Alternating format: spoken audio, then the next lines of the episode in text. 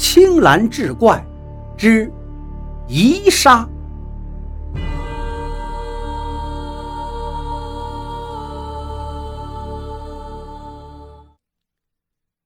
话说这天深夜，周子琪换上夜行衣，摸到了黄甫庆的睡房门外。只听申宝莲叹了口气道：“哎，方才在晚宴上，玉莲问我担不担心官司的事儿。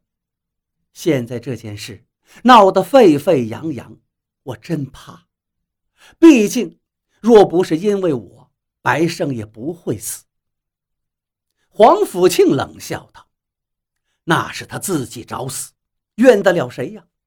莲妹，你不用胡思乱想，不会有事的。”申宝莲道：“庆哥，明天我想去看看白大娘，她刚经历丧子之痛，又年迈体弱，白马呢一直忙着为官司奔走，未必照顾得了她。”黄甫庆道。也好，明天多带点燕窝过去。夜深了，我们休息吧。说完，灯就灭了。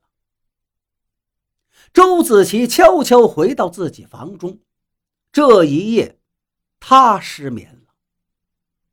申宝莲要去探望白母，这究竟是心地善良、真情流露，还是装腔作势？收买人心呢。第二天上午，申宝莲提了一篮的燕窝和糕点，要堂妹陪着她去见白大娘。周子琪自然是求之不得了。两人来到白家，就是一个小小的豆腐房，很是贫苦。申宝莲朝白母叫了一声：“婆婆，最近天气太热。”咱家又小又闷，我不放心，特来看您。我还带了些燕窝给您补补身子。申宝莲，你别猫哭耗子假慈悲了！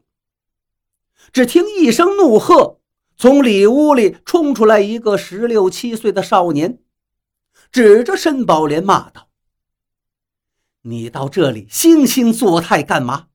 杀父之仇不共戴天，我绝不会与你善罢甘休。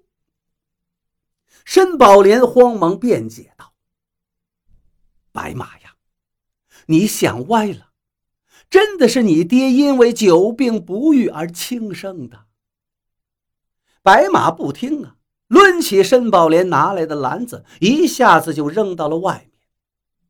你这些话留着公堂上说吧。现在你给我滚！申宝莲也变了脸色，与白马吵了起来。白大娘不堪其扰，翻了翻眼睛就昏了过去。白马一见，连忙把奶奶扶到里屋的床上。周子琪觉得这是个好机会，他劝申宝莲：“姐，你先回家，我留下来帮忙照看救醒这个白大娘。”申宝莲也没有办法，叮嘱了几句就离开了。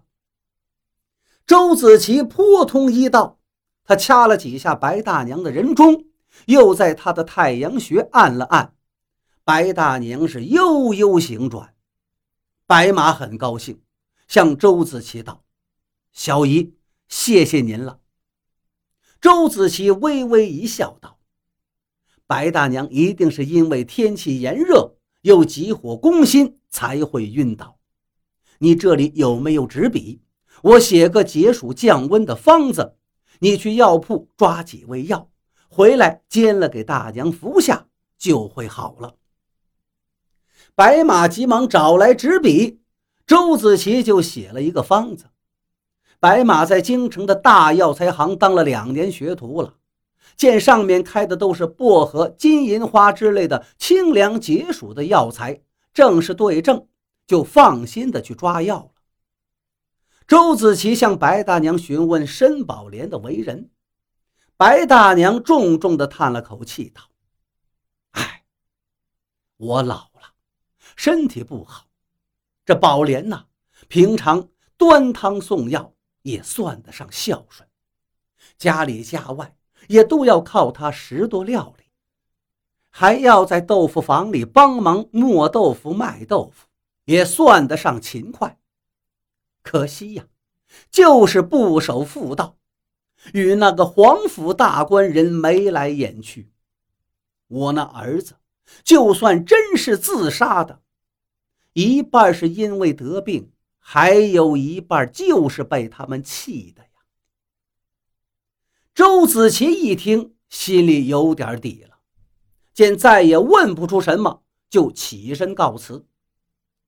周子琪没有直接回皇甫家大宅，他来到了云县的县衙，绕到后门，施展轻功，翻墙而入。